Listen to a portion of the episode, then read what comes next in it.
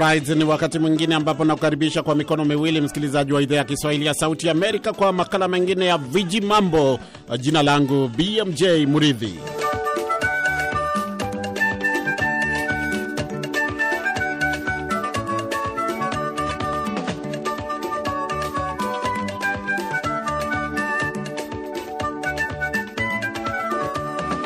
Kwenye vituko, maajabu, sarakasi na hata vitimbi vya wiki, mbwa mmoja hapa Marekani ameweka rekodi ya kuwa na ulimi mrefu kuliko mbwa mwingine yeyote duniani.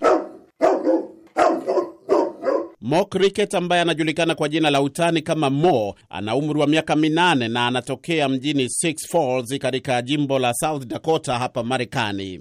Kitabu cha Guinness World Records kimemworodhesha mbwa huyo kama aliyeweka rekodi mpya kwa kuwa na ulimi wenye urefu wa ajabu. Mwenye mbwa huyo Carla Rickett amewaambia waandishi wa habari kwamba anaeleza hapo kwamba ulimi wake una inchi 7.3 ambazo ni kama sentimita 18.6. Mbwa Mok sasa, msikilizaji, anachukua nafasi iliyoshikiliwa na mbwa aitwaye Pagi ambaye alikuwa amemshinda mbwa aliyepata umaarufu mkubwa zaidi miaka kumi iliyopita akijulikana kama Brandi the Boxer.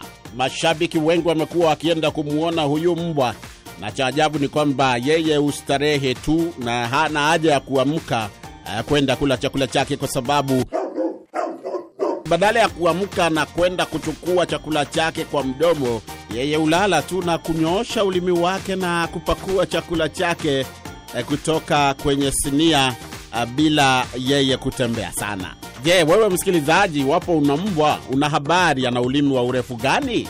Tafakari hayo.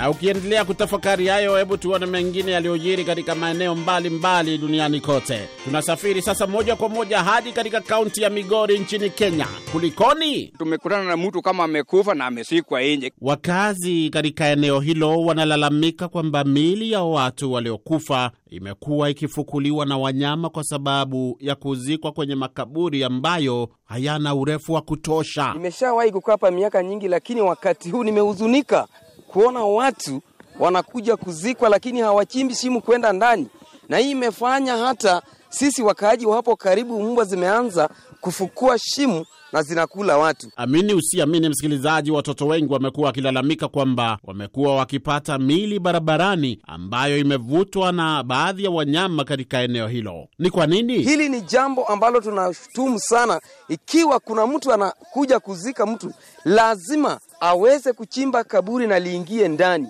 Tunaomba serikali wakuje wachimbe watu vile inatakikana.